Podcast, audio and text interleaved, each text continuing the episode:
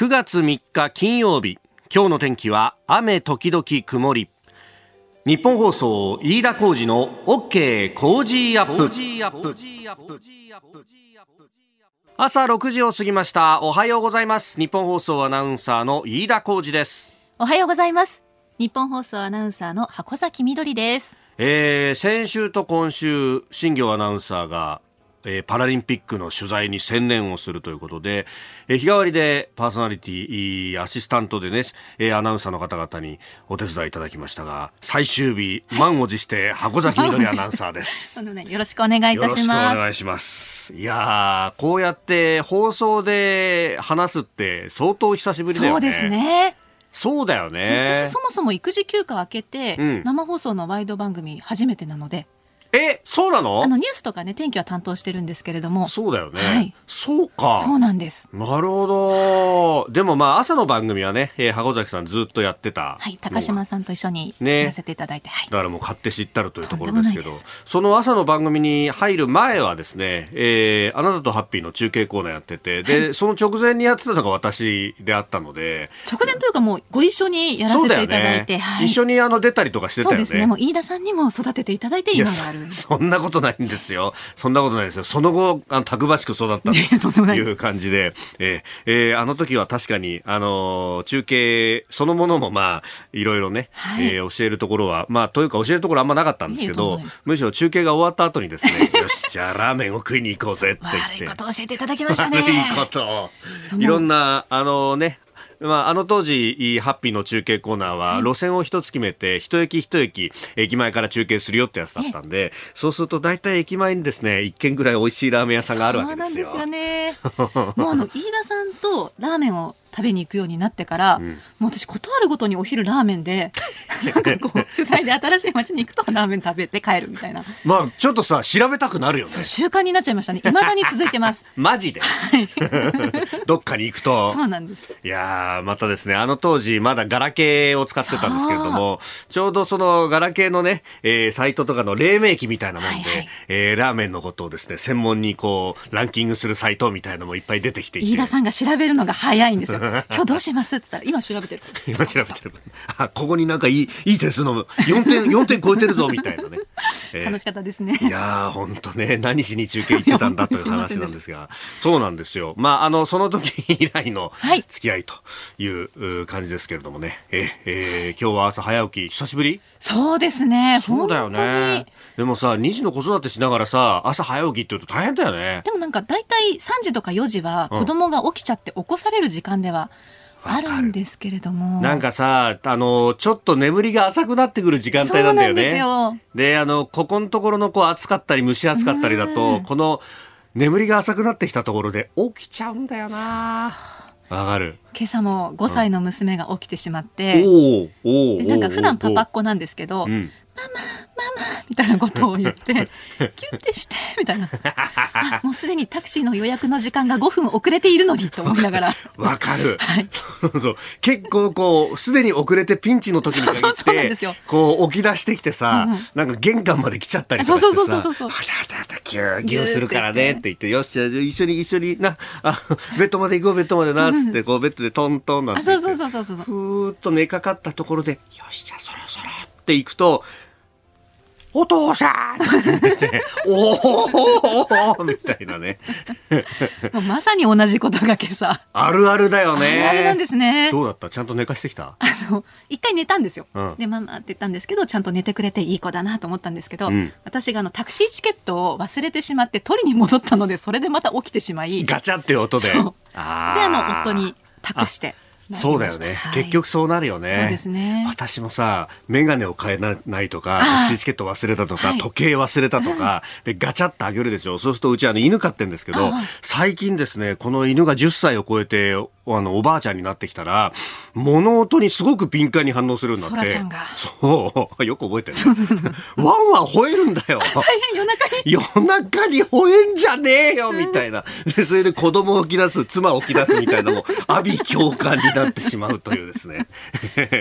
本当。お疲れ様です。これ毎日やってらっしゃるんだなと思って。いえ。今日本当イレギュラーで申し訳ないですが、よろしくお願いします。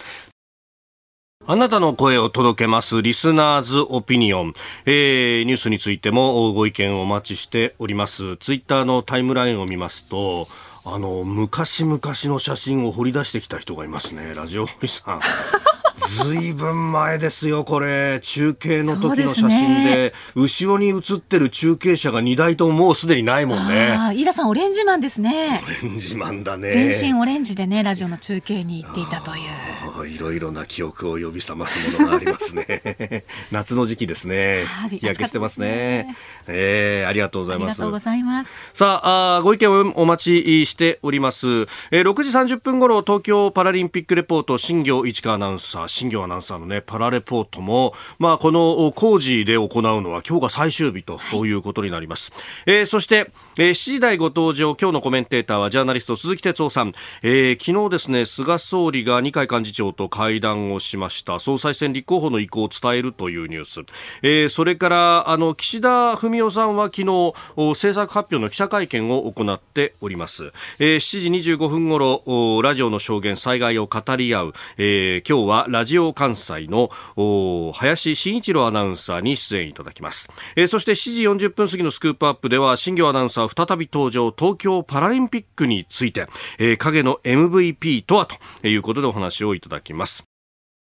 ここが気になるのコーナーです。スタジオ長官各紙入ってまいりました。昨日菅総理と二階幹事長が自民党本部で会談をしたと、突然これが設定されたんですわ。何か重大なことをこう伝えに行くのかというようなですね、憶測が特にこの時期、去年のこの時期というか8月の終わりぐらいでしたけれども、急に当時の安倍総理が、二階幹事長のところへ行って何を伝えるんだと思ったら辞任っていうことになったということがあったんで、いろいろと騒然となったようですけれども、結局総裁選の出馬を伝達したということでありました。朝日、それから、産経が一面トップで伝えております、これについてね後ほど今日のコメンテーター鈴木哲夫さんとまた深めていこうと思っております、それから毎日新聞は緊急事態宣言下であってもお酒の提供などの容認ともちろん感染の、予防策は取った上でということですけれども、その辺の政府の工程表の原案というものを一面トップに掲げております。これ各紙経済面だったり社会面とかで、報じております、それから読売新聞、気になるところが34の都府県で、コロナの自宅療養者の情報について市町村に伝えていなかったということで、これ都道府県が作って、設置している広域の保健所、保健所が、基本的にこのコロナ感染症に対しては、対応するということになっていて、自宅療養者との連絡とかね、あるいは健康相談等々も保健所が一義的にはやるということになってます。もちろん都道府県や市町村ごとにですね、そこから委託を受けた民間業者がやるというようなところもあるんですけれども、基本的にはこのデータの部分は、保健所、県の施設などが持っていると、都道府県がということになりますが、ここからですね、個人情報が管内の市町村に提供されていなかったと、個人情報保護条例だとかの壁と、これ平時のね、壁の部分、もちろん行政としてはこういう法律や条例があるということになると、それを遵守するということが第一義的になるので当然そうなるんですが、そうするとじゃあ、こういった有事の際にはそこの部分の取っ払いっていうのをどこまでできるのかと、1700ほどの基礎自治体があって、それぞれに、個人情報保護条例があるということで、その濃淡というものも本当自治体によって全く違うということがあるんで、こういう有事の時に融通が効くところもあれば全く効かないところもあると、このあたりをですね平時のままでやっていると、ある意味ね、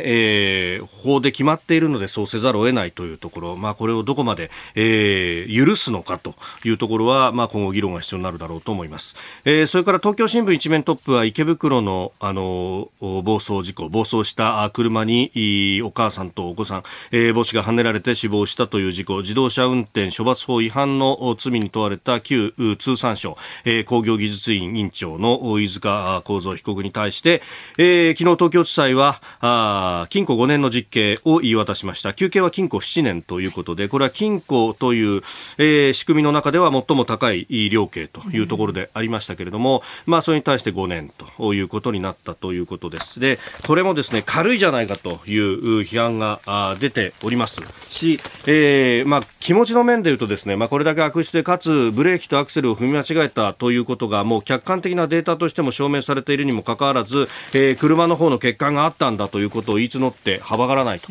そのままに主張し続けているというあたりもですね、またそれが様々に報道されているというあたりもあって、まあ、軽いじゃないかというような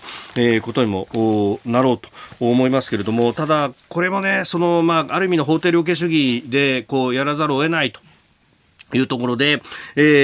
のね、判決用紙が各紙社会面に載ってますけれども、これでですね、まあ結構こう、詳細に読み込んでいらっしゃる方もいらっしゃいます。その中で批判もいろいろあるんですけれども、酒気帯びなどの悪質運転でないため、懲役ではなく禁錮刑とするのが相当というあたりで、どうしてだっていうですね、これ悪質じゃないかというような、感情もあるんですが、まあ確かに、ただ、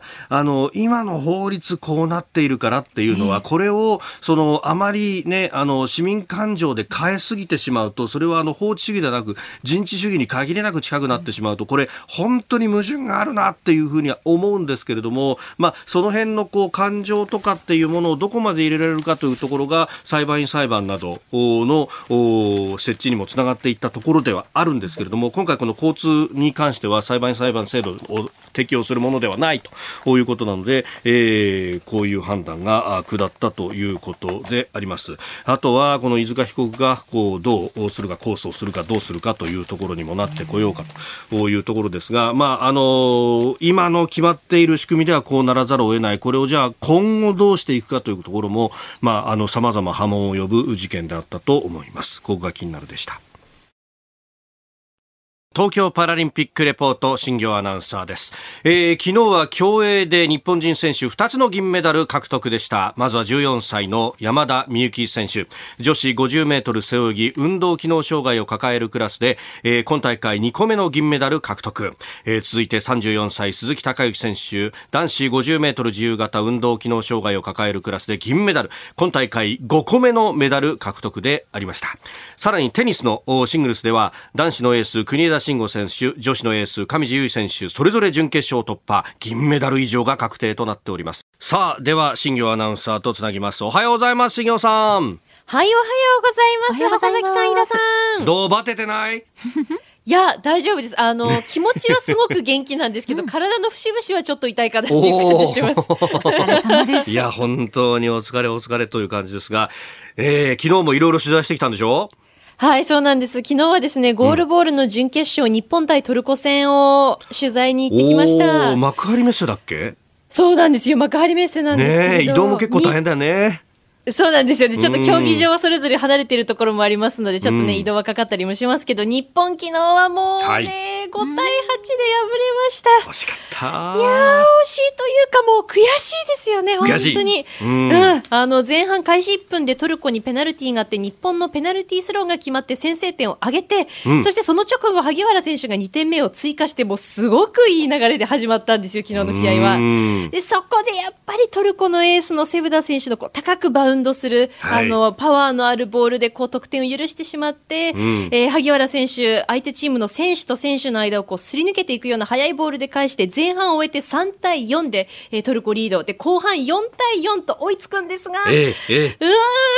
コが日本のレフト左側を攻めて5対8で試合終了ということで、やっぱりこう勝てるかもっていうそのいい流れが来ている中だったので、ちょっと惜しい部分はありましたよね。まあ、相手がやっぱり前回大会金メダルだったわけでしょ？いや、そうなんですよ。やっぱりリオ大会金メダリストの強豪だったというのもありますし、選手にとっては予選では1対7で敗れている相手でもあったので、ここでリベンジを果たして決勝に進みたいっていうやっぱり強い思いがあったので、その悔しさっていうのもあってですね、やっぱ試合後選手の皆さんが涙していましたよね。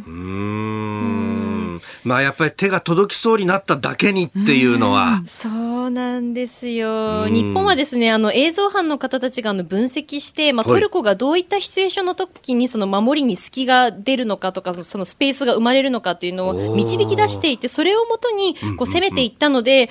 得点を重ねることはできたんですよね。でも一方でトルコもやっぱりその日本の弱いところというのをこう狙っていたんだというのは監督もおっしゃってましたね。やっぱその先ほど新庄さん言ってたレフト、左側が弱いぞっていうのは、向こうも認識してたわけだ。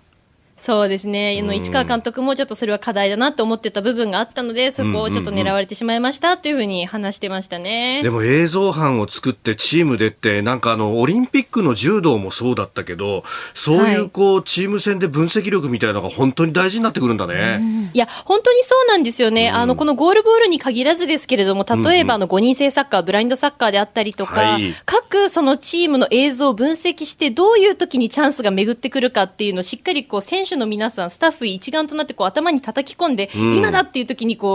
しっかりとプレスをかける、攻めていくっていう部分がやっぱりありますので、そういった部分でのやっぱり競技力としての魅力っていうのは、国枝選手もおっしゃってましたけれども、このパラリンピックを通して通じた部分はあるんじゃないかなというのは思いますよね。ただ分析するだけじゃなくて、選手がそれを完全に理解して染み込ませなきゃいけないんだもんね。そうなんですよ。それを遂行する能力と技術がなくてはいけないので。なるほど。さあ新庄さん、この後7時40分過ぎのゾーンでまたご登場いただきますんで、そうですね、そこでは競技のこともそうだし、それからね、周りも含めての真の MVP はという話もいただこうと思いますんで、引き続きちょっと残業になりますが待っててね。はい、もちろんです。よろしくお願いします。よろしくお願いします。ありがとうございました。ということで、まずはパラリンピックレポート、新庄アナウンサーでした。あなたと一緒に作るニュース番組、飯田浩司の OK 工事アップ。来週はスペシャルな1週間です。ワクチン経済総裁選、河野大臣、甘利税調会長も登場。工事未来提言と題してお送りいたします。河野太郎ワクチン接種推進担当大臣、行政改革担当大臣と、甘利明自民党税制調査会長、この二人にすでにインタビューを行っております。この後ちょっとね、フライングで、今日もお聞きいただきますいただこうと思っております。そしてコメンテーター、来週はいつもより少し早い6時台前半からの登場です。月曜日ジャーナリスト須田慎一郎さん、火曜日作家で自由民主党参議院議員青山茂春さん、水曜日数量政策学者高橋洋一さん、木曜日外交評論家三宅邦彦さん、内閣官房参与、そして金曜日は明治大学准教授で経済学者飯田康之さん、新庄アナウンサーもちゃんと帰ってまいります。地上波日本放送はもちろん、ポッドキャスト、YouTube、ラジコ、タイムフリーなどでチェックもお願いいたします。そして同じくポッドキャストで配信しているプログラム、日本放送報道記者レポート2021、日本放送の報道記者が出演して毎週木曜日の午後に更新しています、昨日更新されたのは、工藤会トップに死刑判決、暴力団対策の今というテーマ、宮崎優子記者のレポートです。すごいテーマだよね。これはね、トップ不在の工藤会、今後どうなるのか、さらなる報復はあるのか、詳しくお伝えしていると。いや、裁判長恫喝みたいなこともね、すごいですよね。すごいニュースが出てきてるところだ、いいのか触れてみたいなね、ポッドキャストならではのコンテンツです。そして来週はですね、千葉の新米麹米100人の方にプレゼントいたします、こちらもぜひご期待いただければと思います。来週の OK 麹アップ、どうぞよろしくお願いします。それからメールも来てますね。55歳会社員、まゆみさん、千葉緑区の方、箱崎さんお帰りなさいと言いたいくらいしっかり馴染んでますね。ありがとうございます。時々流れてる声は聞いてましたが、飯田さんと交代して新庄さんと2人で女性アナウンサーの番組を始めてみてもいいんじゃないかと思いましたと、いただきました。どうやる早起き。早起きはね、いいですけど、やっぱり飯田さんの番組ですから。何を言ってるんだね。飯田浩司の OK 浩司アップ。今のところはね。ここでポッドキャスト YouTube でお聞きのあなたにお知らせです。ラジオ局日本放送飯田浩司の OK コージーアップ週末増刊号を毎週土曜日の午後に配信しています。1週間のニュースの振り返り、そしてこれからのニュースの予定、さらにトレーダーで株ブロガーのひなさんが今週の株式市場のまとめと来週の見通しについてお送りします。後半にはコージーアップコメンテーターがゲストと対談するコーナー。今月はジャーナリストの長谷川幸宏さん、麗澤大学の西岡努さん登場です。朝鮮半島問題、韓国をテーマにお送りします。週末もぜひチェックしてください。あなたと一緒にニュースを考える飯田浩司の OK 工事アップ。7時台はコメンテーターの方々とニュースを掘り下げます。今朝はジャーナリスト鈴木哲夫さんです。おはようございます。はい、おはようございます。よろしくお願いします。鈴木さんには番組エンディングまでお付き合いいただきます。では最初のニュースはこちらです。菅総理が二階幹事長と会談、総裁選に立候補する意向を伝える。菅総理大臣は昨日午後、自民党本部で二階幹事長と会談し、総裁選に立候補する意向を伝えました。また菅総理は二階氏の交代を含む党役員人事を今月6日にも実施する方針も伝達したとみられています。今日開かれる臨時役員会総務会で人事の一任を取り付けるということなんですが、はい、これいきなり設定されて結構騒然としたみたいな、ね、記事も今日出てますけれども、はい、このね、立候補の意向を伝えるだけでいくもんなんですかね、これ昨日大変な騒ぎだったんですよ。そうですね。お昼ぐらいから、はい、その菅さんが党本部に来たと、二階さんと何やら話してると、しかも午前中、まあ、その前日からだけどもはい、小泉進次郎環境大臣がね、はい、まあ、菅さんを応援するって言ってるんだけど、うんうんうん、官邸に出たり入ったりしながらね、ざわざわざわざわしてると。これもしかして、この今の解散権もなくなっちゃった菅さんが、要するに総裁選に辞退するんじゃないかと、やめるんじゃないかと、はい、それを言いに来たんじゃないかっていう話がまあ広がって、大変だったんですよ。もう多分永田町の記者の人たち もうすごかったと思うけど、まあ、僕らにもいろいろね話入ってきたり確認があったり。でまあ、結局そうじゃなくて、出馬を告げに行ったということなんですけどね。だからまあその今回、まあ、菅さんとしてはその、はい、まあ、私これ前からずっと言ってるんですが、割と、まあ、正攻法という表現がいいかどうか分かんないけど、やっぱり割と淡々とやっていくだろうなと思った。だから解散をするチャンスをギリギリまで伺うと。これ緊急事態宣言が12日まででしょ。そうですね、12日までですね、今のところ。もしですよ、はい、仮にこれが解除なんてということになれば、総裁選まで5日間、まあ、実質4日間あるわけだから、告示が17日と考えると、その間にやっぱり自分の手で解散を打って、できる限りやっぱ総裁選の前に解散してそこそこに勝って、そして総裁選再選をっていうのが一番ベストなシナリオですからね、はい、それを図ってこう来てたわけですよね、だけどこのコロナの状況でなかなか厳しいと、はい、でまだ 0.0001% ぐらい可能性はあると僕は思ってるんですが、あれね、解散し、まあ、今のところしないよっていうふうに噂がりで言いましたけど、今のところっていうところは何度も繰り返してましたよね、今の状況ではそういうふうにおっしゃってましたよね。それからよく永田町で言われる総理大臣は1個だけ嘘ついていいと、それは解散だとかね、はい、いやだからまあ、限りなく可能性は薄いと思います。だけどまだゼロではない。だけどこれ解散がもしダメであれば、その次にはもう粛々と総裁選に出て、はい、総裁選に勝つために何でもやると。その中のだから一つが、まあ、これは後で話にもなるでしょうけど、いわゆる人事をね、はい、使って求心力を高めるとか、それから総選挙の日程もね、はい、新しい総裁に云々とかありますけれども、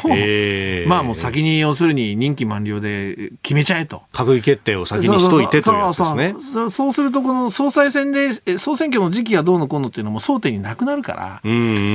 争点潰しみたいなこともあるかもしれない。まあ要するにまあ堂々と勝つために何をやるかと、まあ、そういう段階に多分入っていくだろうっていうことで僕は思ってたので、まあ、次は総裁選の勝負ということです。で、あと一つポイントはね、はい、やっぱり二階さんと、まあ、会って、はい、話をするっていうのは、まあ、ある意味ではなんていうか新しいことをやるというよりは、確認作業と見た方がいいと思うんですね。前一つずつ駒を進めていく確認作業と。だから昨日あったということは、はい、総裁選に出る、それからおそらく人事ですね。二階さん引いた、自分が引くっていう以上は、はい、幹事長引くと、そらなんかあるでしょう。まあただで引かない。引く条件がそうなると、その人事に関しての、はい、何かしら階段を踏んだ、つまり二階さんの、まあ、意向を組む人事案、もしくはそういう話を確認に行ったと、プラスでね、はい、プラス、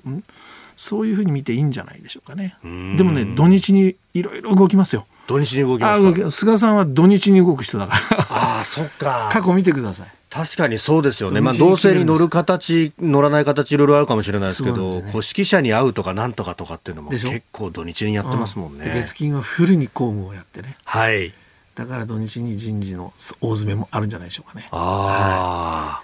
はい、総裁選について、おはようニュースネットワークのゾーンでもまた詳しくお話をいただこうと思っております、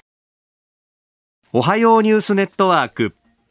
ではこの時間取り上げるニュースはこちらです。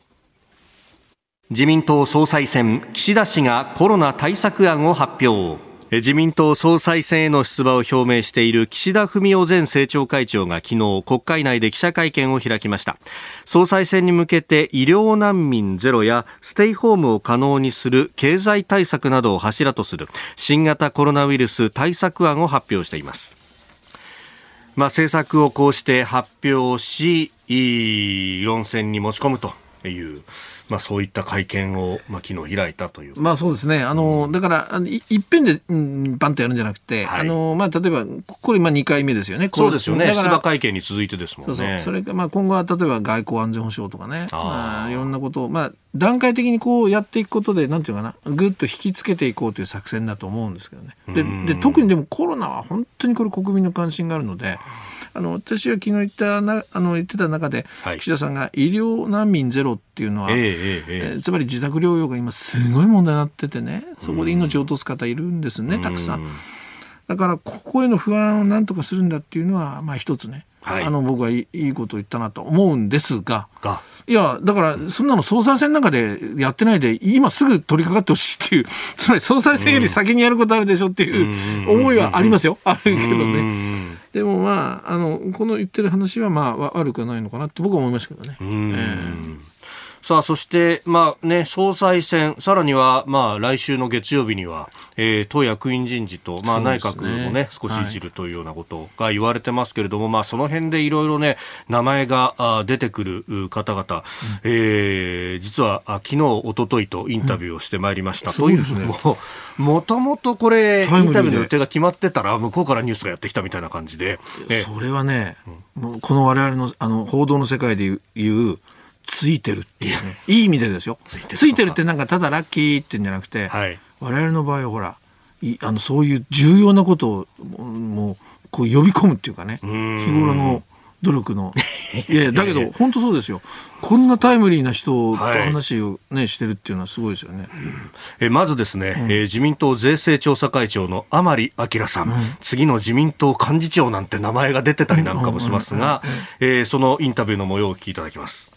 甘利さん、党全体をチーム甘利にっていうような、そのトップに立つみたいな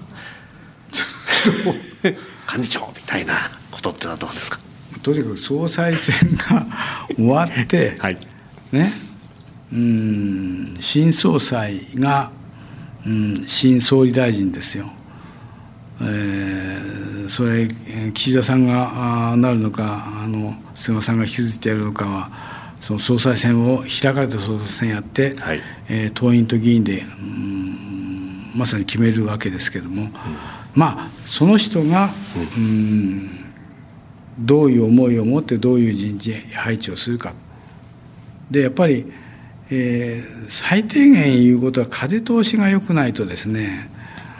もう誰も物を言えないっていうんじゃ自民党の良さじゃないですから、デジタルも若手軍団で、私は3回生から5回生ぐらいでですね、私が、こいつだと思うやつを選んで任命したわけですけども、やってみてね、やっぱり自民党ってね、若手ってね、もうすぐ総理ができるんじゃないかと思うやつっていっぱいいますよ。当選回数が低いだけで、特に当選3回なんていうとね、安倍さんのその風に乗ってみたいな風な言われ方をこうとかくしがちですけど、全くそんなことない。まあ、全部が全部とは言いませんけども、はい、私が見ててね、こいつらすげえなと思うのいっぱいいますね。この連中を育てて、はい、次の総理なり次の幹事長なりを作っていきたいなっていう思いに駆られますよね。まずは甘利さんのインタビューの模様でありました。続いて、新型コロナウイルスワクチンも担当されています河野太郎行政改革担当大臣、この人も党の方にとかね、あるいはこう内閣の要職にみたいな話も出てきてますけれども、お聞きいただきます。菅総理が規制改革が一丁目一番地と言って、号令をかけて規制改革スタートしましたので、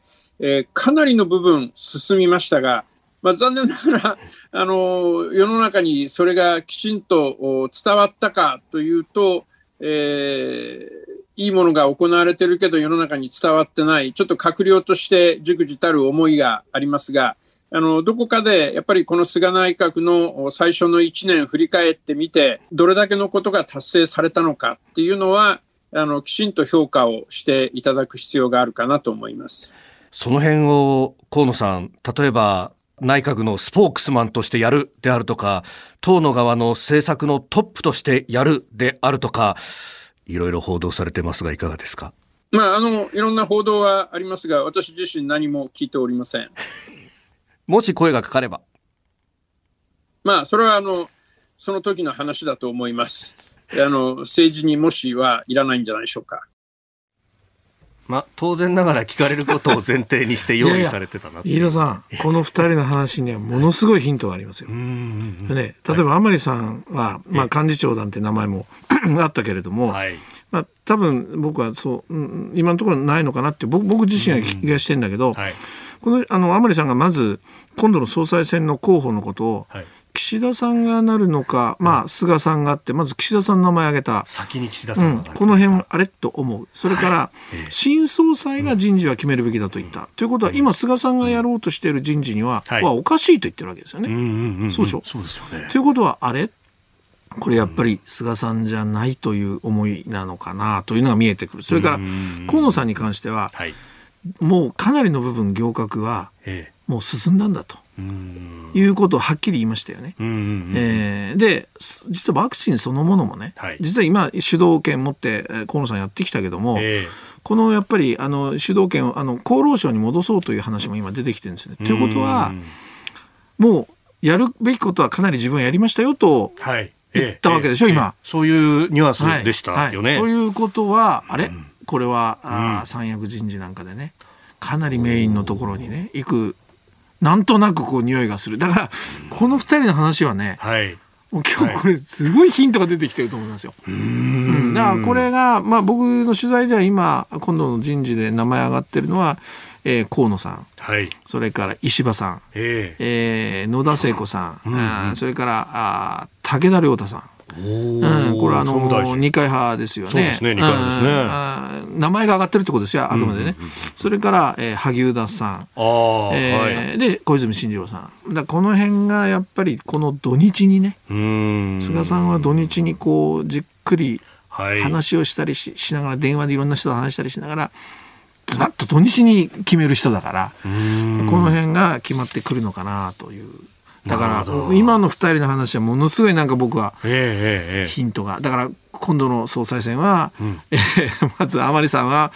安倍さんとかね、麻生さんと一緒に、でも菅さんとこうガチンコするのかなという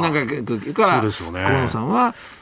菅さんの方で、そう人事でどっかで要職に就くんじゃないかな。この2人とも麻生派なのに、このコントラストって面白いですね。本当ですね。だからもうそれは見えました。日本放送では来週この2人、甘利明さん、河野太郎さんのインタビューの模様をお送りしますので、こちらもぜひお楽しみに。以上、おはようニュースネットワークでした。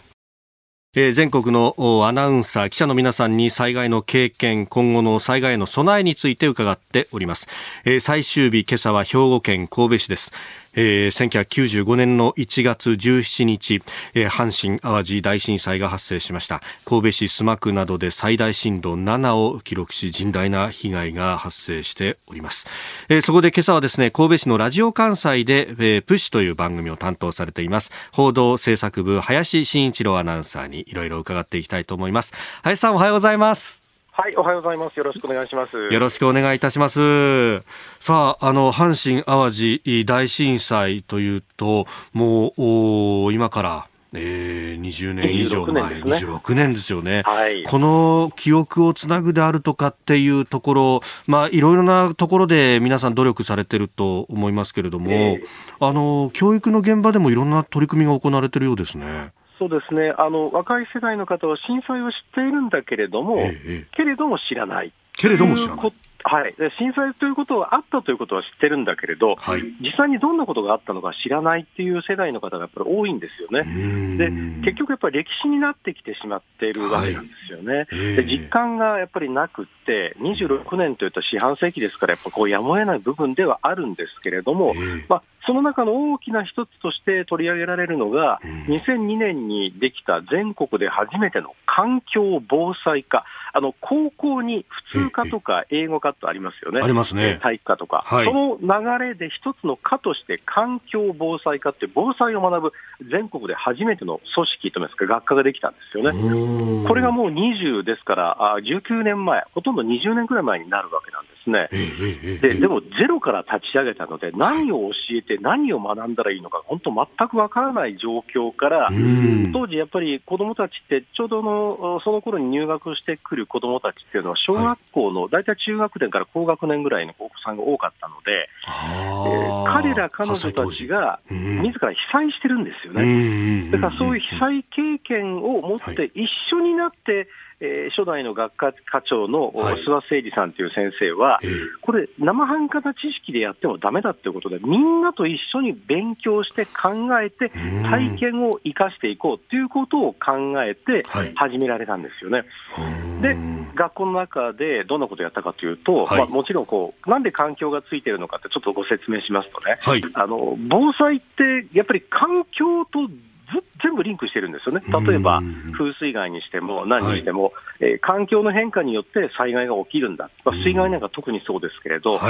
ういう学びの上で、もうその理科系のこともちゃんと勉強しましょう、そういうことを学んでいってる。でカリキュラムの中にはとにかく実践をたくさん織り込んでいってまして、例えば小学校に入ったりとか、この街をとにかく歩いてどんな危険が潜んでいるのか見たりとか、防災士の資格取ろうとかで、あと一番力を入れたのがボランティアなんですよね。ボランティア、災害被災地があったら学校でも行ける人たちでわーっとボランティアに行ってその状況を目の前で自分で見て、で感じて持って帰ってくる。で行けなかった生徒さんには、行った人たちが伝えるということを何回も繰り返しやってきて20年くらいもう経つわけなんですよ。今卒業生の方、就職をされた方、大学進学された方いろいろいらっしゃいますけれど、大学で今防災の研究者になっている方もいますし、学校の先生もいますし、で第一線消防士で活躍している方、活動している方も結構いらっしゃるっていう。なるほど。やっぱりそのいろんなところで目が今花開き始めてるんですよね。なるほど。今コメンテーター鈴木哲夫さん目の前にいらっしゃいます、鈴木さん、記者の世界でも現場100編って言うじゃないですか、やっぱりこの学科でも現場に行くことを大事にするって、いやこれすごい、ね、素晴らしいですよね。林さん、鈴木です。ご無沙汰しております。どうもご無沙汰です。お疲れ様です。今伺ってて僕すごいなと思ったのは、この防災科っていうのは単に防災のノウハウだけじゃなくて、気象だとか、それから都市計画だとか、そのボランティアみたいなその助け合いだとか、もうなんか社会全体に広げて学ぼうっていう、だから単に防災にとどまらないっていう意味でものすごくこれ広げてる素晴らしい教育だと思うんですけどね。そうですね、とにかくやっぱり理系の、勉強も結構してるみたいで、で最初に立ち上げたその諏訪誠二さんという学校の先生は、英語の先生なんですよ。あ、そうなんですか。で本当ゼロベースから何をやっていいのかわからなかったので、とにかくいろんな先生に教えをこいたりとか、それから本をとにかく持ってきたり、でもそれだけでやっぱりダメだ、実践が一番大事なんだということをご自身も被災されてますし、舞子高校自体も避難所として震災当時は多くの方が避難されてきた、それを目の当たりにしている生徒さんたちが入ってきてるわけですから、中途半端な知識じゃなくて、やっぱりとにかくもうやっていくこと、片っ端からやっていくこと、関連するものは全部やっていこう、そんな思いで最初立ち上げてもう無我夢中でやったっておっしゃってますね。それがもう、そこからね、いろんな OB たちが頑張ってるんですけど、ちょっとね、我々が今まで伝えてきたような防災とか震災ではない方法が今ずいぶん出てきてて、舞子高校の卒業生が今岩手県の釜石に移住して活動しているなんていう、こう人たちもいるんですよね。でこれはちょっとかいつまんで言いますとね、震災ボランティア、ちょうど高校1年生の時に東日本の経験をしてボランティアに出かけて、そこで現地の同世代と出会って、それがきっかけで釜石に移住して、今会社を立ち上げて活動してるんですね。で何やってるかというと、今学習塾とかやってるんです。なんで学習塾かっていうと、こう会社にしたっていうことが一つあってね、防災って今までこうどうともすればこうボランティアに依存しているところってすごく多かったと思うんですよね。ところがボランティアがいなくなった後って、地域の人たちってどうしたらいいんだろうって考えたときに、継続の部分なんですね。そうなんです、そうなんです。林さん、ごめんなさい、時間が来てしまいましたので、ちょっとお知らせ挟んで後ほどもう一回伺わせてください。はい、ありがとうございます。林さん、よろしくお願いします。ごめんなさい、失礼いたしました。とんでもないです。県立舞子高校の環境防災科の、卒業生の方々が、釜石に移住して、そして会社を立ち上げてというところまでお話しいただきました。こう防災がやっぱりこうボランティア頼みになりすぎてるんじゃないかっていう思いと、もう一つはその民間が防災に力を入れて、商売として成り立つ社会にしたい。でこれどういうことかというと、ボランティアとか特別な皆さんだけでは災害はなくならないんだ。で、今防犯って皆さんされてますよね。ご自宅の鍵をかけるとか、今だったらもう警備会社と契約してっていうふうに、防犯に対しては普通にお金を使うとか当たり前になってきてますよね。で防災もそうであってほしいんだと。当たり前に防災が世の中に浸透していくためには、民間レベルで取り組んでいかなければいけない。そのためには、いろいろ反発する声もやっぱりあるそうなんですけれども、そこはしっかりと説明をして、お金を出してでも情報を得ることが、対策を得ることが大事なんだっていうことに結びつける、そういうふうなこう説得だとかお話をしていくと、少しずつ釜石でも理解は深まっていってるそうなんですね。もちろんそれだけではなくて、お子さんたちとか漁業の方、農業の方といろんな話し合いをして、今こう復興も含めて、防災とか含めて頑張ってやってらっしゃってね。でこれを最終的に全国にこういう拠点をいくつも作っていきたいんだっていうのを、ご本人曰く、野望なんですっていうふうに笑っておっしゃってましたけどもね、いろんなそれぞれの地域の課題はある中で、人口減少とかある中で、若い人たちがとどまって戻りたい街にしていくためにやっていく、見た目のこう復興だけではなくて、そういうことが進んでいくと内側の復興もできていくと思ってます。そういう話もされてましたね。でもそれね、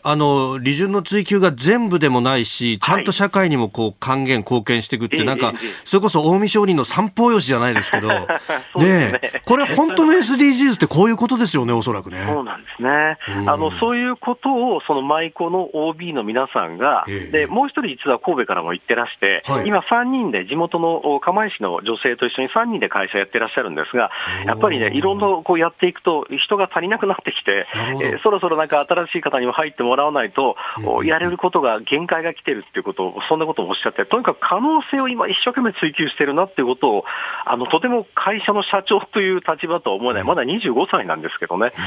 ものすごくしっかり前を見て、これは我々の世代経験者には、阪神・淡路の経験者にはなかなか出てこなかった発想だなっていう、そこが新たな伝え方に変わってるんでしょうね。あの時ボランティア元年というふうに言われた、その目がこうやって花開いていくっていうのは、あの時には想像しなかったことですね、林さん。だからそれと同時に経験した世代は愚直に伝えていくっていうことも複合的にこれやっていかないと、やっぱり伝わっていかないんだろうなっていうことは、被災地にいて感じますね。なるほど。林さん、朝早くから本当どうもありがとうございます。大変長くなって申し訳ありません。いえいえ、とんでもないです。またいろいろ教えてください。どうもありがとうございました。どうもありがとうございました。ラジオ関西林慎一郎記者につなぎました。いやちょっとね、なんか若い人たちってすげえな。いやだから防災、軽い表現かもしれないけど防災ビジネスなんですね、だからこれが十分成り立つんだっていうことをぜひ実践して、まあいろいろそれ一生懸命やってる人いるんですよ、だからそういうネットワークをね結んで、クライシスマネジメント協議会なんていうのはまさに防災でビジネスで、そしてみんな行政も加わってやっていこうみたいなね、そういうのもあるんでね、なんかそういうとこ入って リードしてほしいですね、彼らにね。さあ、そして、この時間続いては、パラリンピックについてでありますスクープアップのゾーンです、東京2020パラリンピックレポーター新行市川アナウンサーに東京パラリンピックの影の MVP についてとうとう聞いていきたいと思います。すでにつながっています新行さん。はい、引き続きよろしくお願いします。よろしくお願いします。いや、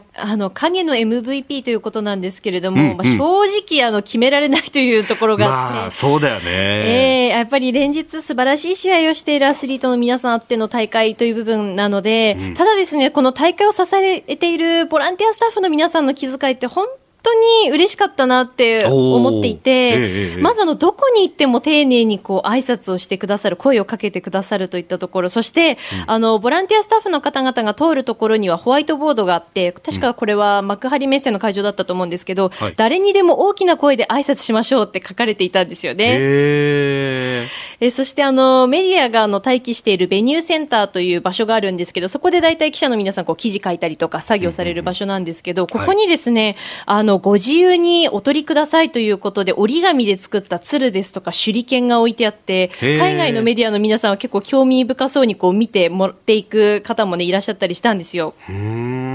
そして一番感動したのが、アクアティクスセンターから選手村に帰るバスに向かってこう沿道にボランティアスタッフの皆さんがこう一列に並んで大きく手を振ってお見送りしていた場面で、ちょうど私も取材が終わって帰るときにその様子というのを見ることができたんですけれども、こういったお見送りっていうのはオリンピックの時からやっていて、それを知っているバスの運転手さんはこうゆっくり通るようにしてるんだそうですけれども。なるほどね。で特に私が見に行った時はですね、ボランティアの方からスマホのライトをつけて手を振ったらより綺麗に見えるんじゃないかというアイディアが出たということで、じゃあやってみようよと、皆さんこう光を手にこう手を大きく振ってお見送りしていたその様子が本当に美しかったですね。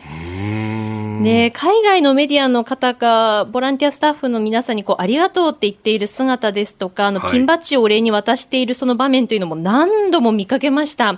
っぱり誰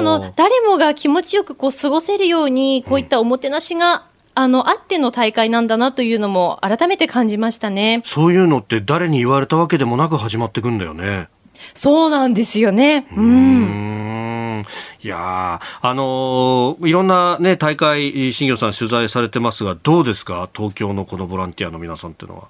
いや、そうですね、すごく丁寧で親切ですよね。他の国のボランティアの皆さんもすごく優しかったんですよ。私はリオパラリンピック行った時はどこの国から来たんですかってすごくこうフレンドリーに話しかけてくれて、一緒にこう応援とか盛り上がってくれたりするところもあったりしましたし、日本ならではのそのおもてなしっていうのはやっぱりあるなと思いました。その折り紙であったりとか、あとそのケータリングのところに今日も一日元気に行きましょうみたいなことをこう英語で書いてあったりとか、メッセージが添えられてるみたいな。そうです、そうです、添えられているとか、なるほどね。コメンテーター鈴木哲夫さんとお送りしてます、鈴木さん、オリンピック・パラリンピック、特にメディアの部分であったりとか、あとはこう小学生とか、ねに対して、どうやってこうを伝えていくかとか、いろいろこう取り組んでたところありましたけれども。そうですよね。まずいや、新行さん毎日聞いてますありがとうございます。恐れ入ります。いやいや、もう本当に私もパラすごくね思いがあったんで、だけど私ちょっと今ボランティアの話されてたから伺いたいんだけど、やっぱりパラのプレイヤーたちなんかと接してるようなねボランティアの方もいるんだけど、本当はそれをなんかみんなプレイヤーの人が街の中に出てきて、ボランティアだけじゃなくて一般のね、その都民っていうかね、そういう人たちと触れ合ってね、ちょっとこう手を貸すとかね、挨拶をするとか、なんかそういうなんていうか共生社会って大げさな言い方だけど、そういう機会にしたかったですよね。僕本当そう思うんだけど、どうですか？いや、それは本当にありますよね。やっぱりリオに行った時にボランティアの皆さんが、その例えば杖をついてきたりとか車椅子で来ているお客さんに対してもすごくフレンドリーに話しかけて、でちょっと一緒にこっち行きましょうかなんて言ってね、誘導しているところとかもあって、あ、すごく素敵だなというのをやっぱり感じていたんですよね。だそういった光景が東京でもあるといいなというのは、やっぱりその以前から私も思ってた部分があるので、なんかそうなればよかったなという気持ちは確かにありますよね。本当ですよね。残念だよな、ね、本当に。さあ、そして何度もね、このパラリンピックについて新庄アナウンサー番組でリポートをしてくれて、で鈴木さんもそこでこう様々コメントをしてくださってましたけど、アスリートとしてこのパラリンピック、パラスポーツというものをスポーツとして、見るべきなんだって鈴木さんずっとおっしゃってましたけど、そうですね。で今回のこのレポートでも新庄アナウンサーはそれをこうちょっと心がけてるところはあったんじゃないの？あ、そうですね。やっぱりその取材していく中でアスリートの皆さんって自分の体に秘められた可能性を最大限に出すために日々やっぱりトレーニングを重ねているんですよね。やっぱりその今回の大会で印象に残っている言葉の一つが、トライアスロンで銀メダルを獲得された宇田秀生選手の言葉なんですけれども、パラアスリートは健常者と同じ量同じ質のトレーニングを日頃から一生懸命積んでこの舞台に立っています。その競技力を評価してもらいたいと常々考えていますってフィニッシュした直後ですね、おっしゃっていて、まさにその通りだなと思っていて、以前この番組でも話しましたけれども、はい、パラアスリートの皆さん、例えば新聞で取り上げられるときは、昔はちょっとこう社会面に取り上げられることがあって、スポーツ面に乗りたいなっていう気持ちがあったと。で今回の東京パラリンピックっていうのはこれをきっかけとしてスポーツ面にもこうバンバン記事が載るようになったじゃないですか。直前ですとか、今もですけれども、でそういった変化っていうのはやっぱり感じられる大会になったのかなと思っていて、ただこれで終わってしまうと、やっぱり意味がないと言いますか、この先に続いていくものなので、これをきっかけとしてっていう部分はやっぱり思いますよね。なんか本当ね、そこのところ社会がこうどんどん変わっていくといいし、でまだまだそのね、どうしてこういう障害を負ったかみたいな、そこの部分の経緯を紹介する、番組も多い中で、確かに新庄アナウンサー、一切それは言わなかった、ね、でスポーツの部分だけでここまで勝負ができるんだぞっていうね、こう何か競技の面白さであったりとかっていう、いろんなものが伝わってきたような気がしますけれどもね。いや本当そう思います。スポーツとして新庄さんは前に伝えてましたね。それは素晴らしい。でも僕も全くどうか、ここの積み重ね、取材っていうものは、今回も大変だったんじゃないの、新庄さん、いろいろ。でもすごく楽しかったですね。やっぱりその日本のアスリートの皆さんはもちろん、海外の皆さんのそのすごい技術だったりとか、その身体能力を目の当たりにして、すごく幸せな時間でしたね。さあ、締めに入ってきてはいますが、しかし今日、明日、明後日とね、まだ大会予定は続くし、むしろメダルはこれから週末ラッシュかもしれないよね。そうですね。これからもいよいよクライマックスを迎えますので、その様子はですね、引き続き土曜日、日曜日、私もレポートして伝えていこうと思っておりますので、ぜひお聞きいただければと思います。そして、月曜日には人使いの荒い会社ですが、頑張って、ね、元気に出てきてください。いろいろまた話聞かせてください。はい。まずは、この番組でつなぐのは、これが最後となりますんで、お疲れさんでした。ありがとうございました。はい。ということで、新庄アナウンサーとつなぎました東京パラリンピック影の MVP とは、今日のスクープアップでした。特報、禁断の衝撃作公開。決戦は9月じゃ。玉取ったる赤坂や六本木が何者もじゃい。大物が続々と登場。甘利先生が直々にお出ましとはの。おお、ワクチンじゃ。ワクチン持ってこい。今度のおじきに恥かかせるわけにはいかんのじゃい。1都3県、東京、神奈川、千葉、埼玉を巻き込んだ血で血を洗うラジオ界の抗争が勃発。聞いとるやつは全員集合じゃ。とにかく頭数揃えるんじゃ。ポッドキャスト、 YouTube、 何を聞いても一緒じゃ。ここでは戦う番組しか生き残れない。しのごの言わず飯田浩司の OK 工事アップを聞いたというんじゃ。平日の朝6時から8時の2時間、日本放送じゃ。聴取者には豪華特典もプレゼント。聞いたリスナーのために千葉の米100人分集めとったで。ワクチン経済総裁選、河野太郎大臣、甘利明税調会長も登場。工事未来提言、日本放送で9月上旬公開。聞かないやつは豚まごたたき込んじゃる。えな飯田浩司アナウンサーもちょっとだけ出演の映画、孤狼の血レベル2、絶賛公開中です。こちらもぜひご覧ください。